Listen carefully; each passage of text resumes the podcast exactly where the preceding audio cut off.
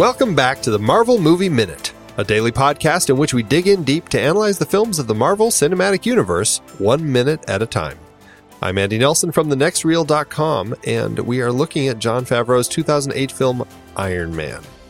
Joining me today, I have Jonathan and Chris from the Minute Impossible podcast. Hey guys. Terrence Howard. More Terrence, Terrence Howard. Stamp, right, Woo. right, right. Terrence Stamp. Terrence Stamp. Minute 54 starts with Tony interrupting Rhodey, and it ends with Rhodey getting ready to tell Tony what he needs. A little, a little talking to apparently is what's happening here. This is the scene we've been uh, complaining about. Started complaining yesterday. Now we have Tony popping up and interrupting, and you know it's that typical Tony Stark joviality. We've got that jokiness that he's got with all of these students, and uh, you know it's it's a nice scene. It plays fine. It's the relationship between these two guys we get here. Even if the scene doesn't, it's not necessary. But I don't know. What do you guys think of the scene? Uh, well, also this scene is the unveiling of Tony Stark's Tig Notaro hair. His hair, his hair is very different than the rest of the movie, so that leads me to believe, like you were saying yesterday, it's a reshoot. I mean, his hair slicked back the whole movie, and this Yeah. is garbage. yeah, yeah. It's very loose. That's that's they got loose hair. Either that, or it was one of the first things they shot before they realized that they wanted his hair slicked back. One of the two. it's either reshoots or first thing. Nah, I'm going with reshoot. Yeah, It, it it's entirely possible. I mean, I would think that because we're at Edwards Air Force Base, that they were trying to get all the stuff done at Edwards at the same time. But it is possible that they were trying to find a way to kind of tighten things up with this scene and, and just clean it up in some way. But it's it's still Also, we don't know if this is Edwards Air Force Base like being used. This is could be a well they they filmed the they filmed all of their military stuff at oh Edwards Air okay. Force So Base. this they wouldn't have moved the airplane somewhere else, right? no, yeah, I, I wouldn't think so. Yeah, All right. I haven't seen anything about any them filming at any other Air Force bases. But them shooting this at night would probably be. I mean, obviously that's when they were doing uh, the other stuff. You know, the day stuff is day stuff. You can't fake it. But this, this, if it's a reshoot, just hey, can we come in for like I don't know, half a day tomorrow night and start at midnight, and we'll go till four in the morning, four or five. Yeah, one of those things. It's it's an odd. I don't know. I, I I don't know. I just struggle with it because it's a scene where uh, where Tony comes in. He's got this. Like I said, he's got the banter with the students. That whole joke about Rhodey's past. That which you know, I guess you know the whole thing with Spring Break 1987. Ugh. That lovely lady. What's his name? Little gay panic. Was it Ivan? Yeah, right. It- Though it's not needed. It's, uh, it's it's a joke that's like okay, all right. it's 2008. We're still we're still making jokes like that. But yeah, I don't know. I, is it Terrence Howard's acting? I do feel like Yes. some eh, is it is it the acting or is it just the script? Is there blame to throw? It is Terrence Howard's acting. I'm gonna go, I'm gonna always be on the side of it's Terrence Howard's fault. Well, I I know you are, but I feel like the script is crap It too is. here. Uh, it doesn't help him. no, it, at all. And also, Tony Stark doesn't feel like Tony Stark.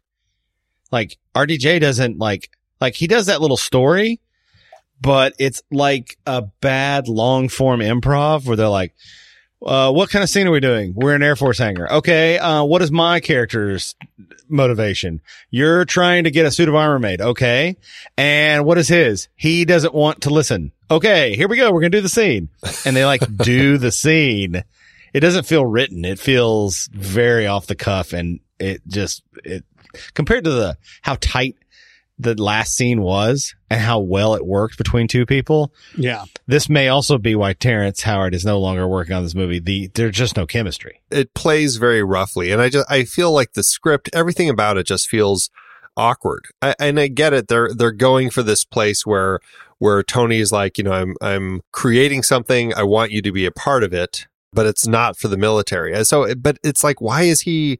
What what's the motivation here? And and obviously they're pulling from the history. I mean, there is a very long history that we have in the comics between Tony and Rhodey. Mhm. And it's great the way that it plays out in the comics. It's a really interesting relationship, actually. And so I, I get it. They're trying to kind of keep that relationship going here, but it, it's a scene that just is like, it just goes nowhere. It's so frustrating. And we know they can write it because how come Happy's been in this movie a fraction of the time and we're all good with their relationship?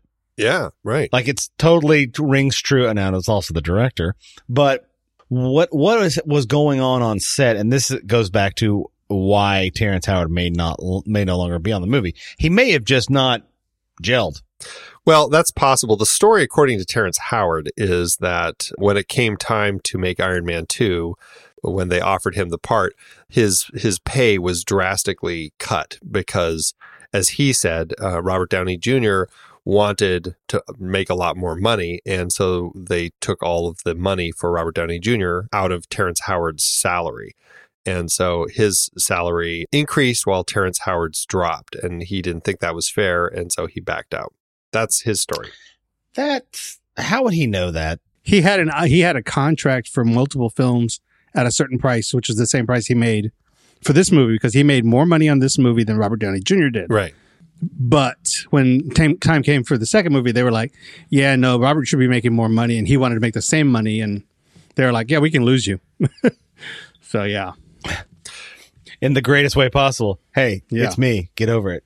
exactly. Well, and it's it, you know if he were if he had played it smart and just like you know okay I just I'm excited to be a part of the project, we would still have Terrence Howard in as Rhodey, but maybe that would be uh, something that none of us were that thrilled about because I know I really love Don Cheadle when he comes and takes. yeah, I love Don Cheadle. Yeah, he's so, and that, and that's where the camaraderie. You're like, now I've seen Don Cheadle in other shows, and he seems to have this camaraderie with everybody. So I think Don Cheadle brings the RDJ vibe himself. I Yeah, think I he, agree. once he and RDJ get together, you're like, oh, well, this is just, this was meant to be. Right, well, there, there's right. like that one scene in, in, I mean, I know we're jumping forward here, but there's that one scene in Age of Ultron where they're trying to lift the hammer, Thor's hammer, and they both got the, the gloves on, you know, the, the, the gauntlets on, and they're trying to lift it and they're talking to each other jokingly to try to get it going. And then th- the chemistry there alone is like a hundred times more than the chemistry that they've got, that he's got Like, with are you Terrence Howard in even this whole pulling? movie. Are you He's even like- doing it? Dude, I'm doing it. Dude, exactly. It's just I love that little bit. It's it's a throwaway thing, but it's so great because it shows who they really are as friends. And uh, I don't think we ever got that moment in this movie here. No, I, I just think there's just, I just don't think it gels. And that's not Terrence Howard's fa- fault on No. that level. If No. they don't gel, they don't gel. Right, Him yeah, coming off with now having excuses for it. Hey, guess what? He's very successful. He doesn't need me to like him. But this movie is better without him.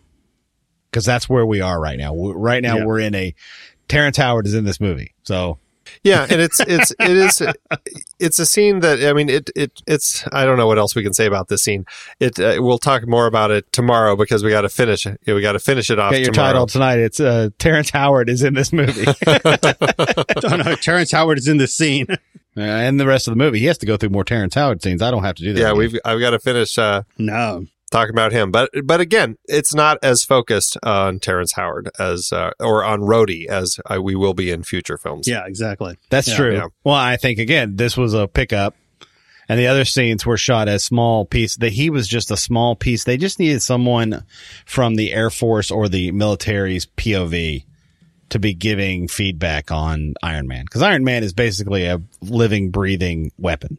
Well, that's the that's the big change with the character of Rhodey because he was never in the military in that capacity in the comics. He was always Tony's pilot, and then he ended up becoming Iron Man when Tony went on his drinking binge, and then later down the line he became War Machine. So it's it's kind of a much more interesting relationship, I think. And but I, I can see why they may have wanted to kind of go the military route with him, just to uh, really emphasize that weapons designer and that kind of connection to the military. I, I think that it it works in context of the way the story is told in the film. You know, Yeah, I Yeah. agree too. I agree. so. Well, I don't want to. I don't know if there's anything else to talk about here for this one. So you know, we got a little more time today. So I, why don't you guys tell me a little bit about your background with Iron Man? Were either of you guys comic book readers? Yeah, I was. I mean, obviously, I was. I think Jonathan was too, right? Yeah, you were. Yeah, I was. Yeah. Did you guys read Iron Man? Because I had read comics, but I had never Yep. read an Iron Man comic. No, I was a big Iron Man kid. When I was reading Iron Man, he was in the red and white armor. Oh, okay. So it was later. He had the triangle. So this would have been mid 90s. I was reading him in the early, in the mid 80s, like 84, 85. That's when I started reading Iron Man. So he was still, Oh, and he's still drinking? yeah, he was still drinking and all that. I think the drinking was No, well, I- 70s yeah. into the early Yeah. 80s, right? but he, I, I, thought, I don't know if he was drinking as much then, but I know, I remember it being, you know, that he was in the, in the gold, and and red outfits still with the circular arc. I mean, it was it was probably between 84 and 84 and 87 that I was reading it, as well as Captain America. Those are like two that I always read, um, and X Men. Those were my, my my comic books. And then, uh, I mean, to tell you the truth, it's it's hard to remember a lot about that because I was reading so many back then. But I always remember loving Iron Man back then, and um, I was excited when over the years they kept talking about making a movie because I always thought it was a great idea. But you know, some of the people who were involved, I wasn't really gung ho about. Except for when they when they said Tom Cruise at one point, I was pretty excited about that. But then I, I wasn't I wasn't excited about like Nick Cassavetes doing it or some of the other people that they talked about. You know. Yeah. Right. Right. So when when Yeah. It was a strange choice. Yeah. Who was it that had the first Fantastic Four that never got? We can now see it. Roger Corman that they made that that quick Oh, Corman. the yeah, quickie was one Corman. for a million dollars. Yeah. Yeah. But you know, I mean, they they I mean, Iron Man's gone through so many hands. He was at, you know, I think at one point he was at New Line. I think another point he was Right. he was part of the deal with with the the Concorde and and Cannon thing that they were doing for a while, where Cannon had the rights to so many characters like Spider Man and stuff like that back in the '80s when they wanted James Cameron to do Spider Man. But just the idea, you know, when this was announced and I heard that Favreau was on and, Robert Downey, I was so excited just because I love Favreau as it is, and then Robert Downey Jr. I always loved, and this was coming off of um, Kiss Kiss Bang Bang, which was just amazing. Such a great So movie. So the idea of him, the idea of him playing Iron Man to me was just like perfect. I mean, he was the Iron Man in my head. Once I heard it, I was like, I can't imagine anybody else. Yeah. And and so I, you know, I followed the movie pretty pretty closely until it came out, and I went to see it opening night, the midnight show on uh, the Thursday before. uh huh. And my son, my son was was born the year before, so he was still like a, he was barely a year old when this came out. And uh, I just I, I went to the midnight show by myself because I had to, and uh, I, I was so excited about it. I had to tell everybody to go see this thing after that, and just the prospect of of of it being a series and that someday we would get an Avengers movie was was something I couldn't even imagine when I was reading these comics back in, in the eighties, let alone when I saw the movie, you know? So here we are ten years later. Sure. And when and Yeah. when the and when at the end of this movie, the the the Avengers Initiative being even teased, Yeah. Even br- breathed out loud. I mean, I lost my mind. And, and and see the thing is I had I read about that I- prior to the movie. So I was sitting in a theater by myself at like two in the morning when it was rolling credits and people were leaving. And I would tell people who were there in their Iron Man shirts, I go, no, no, stay, stay, trust me, stay. Because, you know, so many people didn't know about that ending. And, uh, but I think after the first couple days, the word got out about it that, you know, I, I, to me, this, the year it came out, you know, that was, like I said, it was also the year that Dark Knight came out. So this and Dark Knight were like my two favorite films that year, but it was also the, the month that the new Indiana Jones movie came out. So I was so excited about just the prospect of another Indiana Jones film that once I saw this movie a, mo- a couple weeks before Indiana Jones, Indiana Jones had a lot to to live up to because I was already on board about this because this made me feel the way that I saw when I saw Raiders for the first time. I felt that way about this movie the first time I saw it. Um, and it's still one of those movies that I watch three, four times a year because it's, I just enjoy it. And even if I'm not do- watching it, it's on in the background, uh, like it was the other day when I was watching it. My kids don't watch this one. My kids don't binge on this movie, and my kids don't really read comic books. So, but they they do love the Marvel universe. Yeah. Like we're always, my son and I are the first ones in line to Yeah. go see. Yeah, my son loves loves the When universe, but he doesn't read comics either. He just he loves the the movies. You know, it's the same thing. My kids burned out on the movies, and my wife gave up on them a while ago, and I've been making them all go back through them. And I think they're all enjoying them because we're finally back up to Black Panther, and everybody is now completely caught up through Black Panther. And I feel like we're at a great place right now because I'm very much looking forward to showing my wife Infinity War soon. So oh, she Oh, can finally finally catch up. I remember taking my son to see Iron Man two, and I think he wa he was probably four, maybe three or four, and he he went nuts. I mean, he was all about Iron Man after that, and I mean, he had masks and the little gauntlets and the toys, and and then when Avengers came out, he was even more nuts about it. I mean, he's just been nuts since then. And now it's like a, a new Marvel movie. I mean, when it, the trailer came out for Endgame the other the other week, it was just like he was nuts about it. He was more excited about it than even I was. So I think I think this generation is really all about it. You know, And it's so funny because Iron Man was not one of the top iconic Marvel characters. No, I mean, Spider Man and Hulk were always like the top two, hence the number of, of projects that the two of them had had. But Iron Man was pretty far down the list to the point where they had to create some short films, animated films to kind of help explain to people who this character was. Because a lot of people thought he was a robot.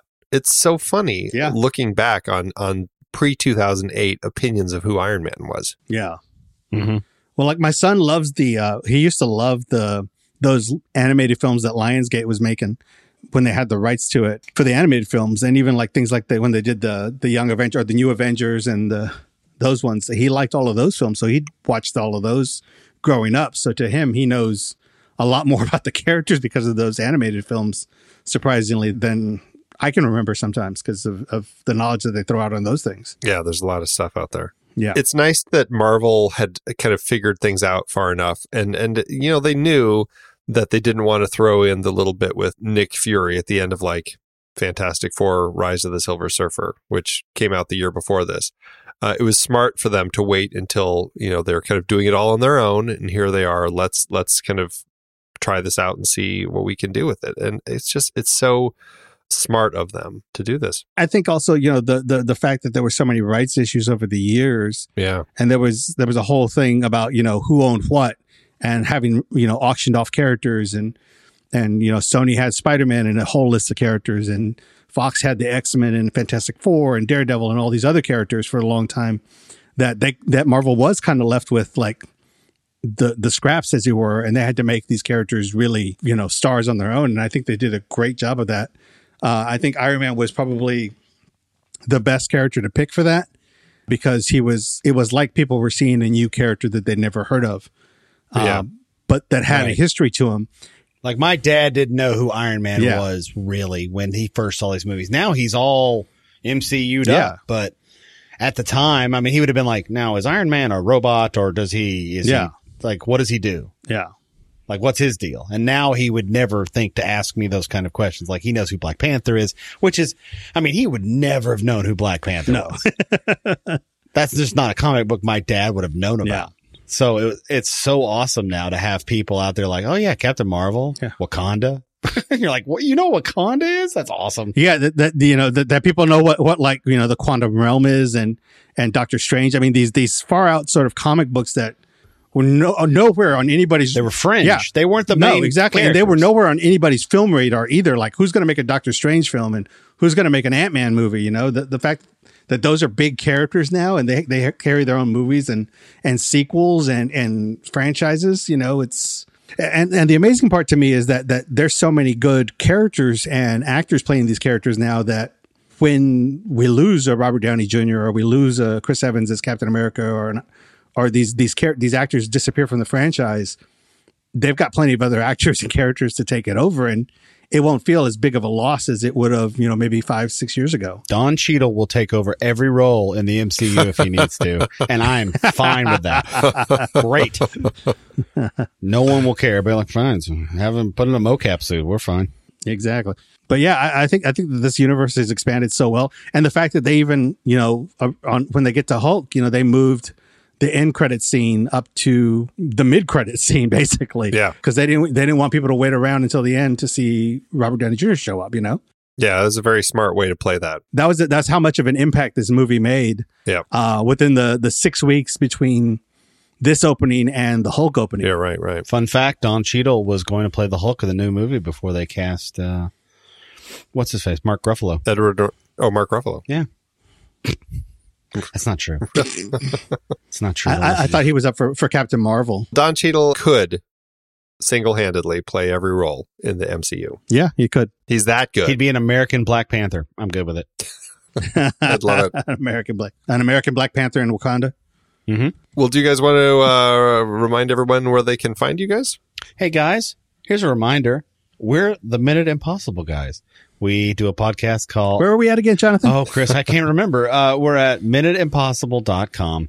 We have 110 episodes of the 1996 movie by Brian De Palma, uh, Mission Impossible. Right now, we are currently recording Mission Impossible 2, the John Woo craze fest with guns and motorcycles and masks and doves. So uh, it's a much different movie, and I hope we can't wait. It should be the next. by the time this comes out, we will probably still have not come out yet, but we will definitely have a trailer out. So uh, go follow us on any podcatcher you've got. Mission Impossible. Excuse me, I just said Mission Impossible. It's Minute Impossible. That's the name of our podcast. Minute Impossible. It's a pun. Haha. Hilarious. Wordplay. So uh, come listen to us. And uh, if you if, if you don't listen to our podcast yet and want to get to know us a little better, other than us talking on here, go to Facebook and and find us on the Impossible Minute Force or at minuteimpossible.com. We also have, uh, excuse me, Minute Impossible on Facebook will also take you to those pages. So come join us. Awesome, guys. Well, everybody, that is it for today's show. Uh, thanks so much for tuning in. Remember, make sure you subscribe to the show for free at marvelmovieminute.com. Join us over in our Discord chat room and follow us on Facebook, Twitter, and Instagram at The Next Reel. And if you like what we do and you want to support us and get some cool stuff, become a patron over at patreon.com slash The Next Reel. Until next time, true believers.